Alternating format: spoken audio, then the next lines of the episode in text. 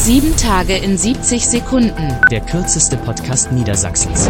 So, die gute Nachricht zuerst kommt in dieser Woche von CDU-Fraktionschef Dirk Töpfer. Es ist deutlich geworden, dass wir nach zweieinhalb Jahren eben nicht am Ende sind. Da ist die Freude bei der GroKo in Niedersachsen groß. Allerdings sollte man mit dem Feiern nicht übertreiben. Erst recht nicht in Corona-Zeiten, mahnt auch der Innenminister. Enthemmte Bollerwagentouren wie in den sonstigen Jahren sind in diesem Jahr schlichtweg nicht möglich. Ist ja auch gar kein Geld da für wilde Feierei. Corona reißt ein Riesenloch in die Landeskasse. Reinhold Hilbers rechnet noch mal ganz kurz nach. 26,564 Milliarden Euro, das sind genau 3,378 Milliarden Euro weniger. Noch mal kurz gucken, genau 3,378 Milliarden.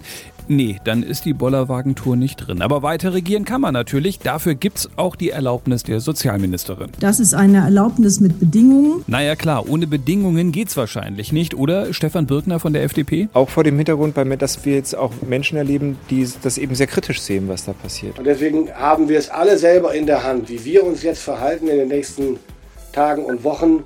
Das entscheidet darüber, wie es danach weitergeht.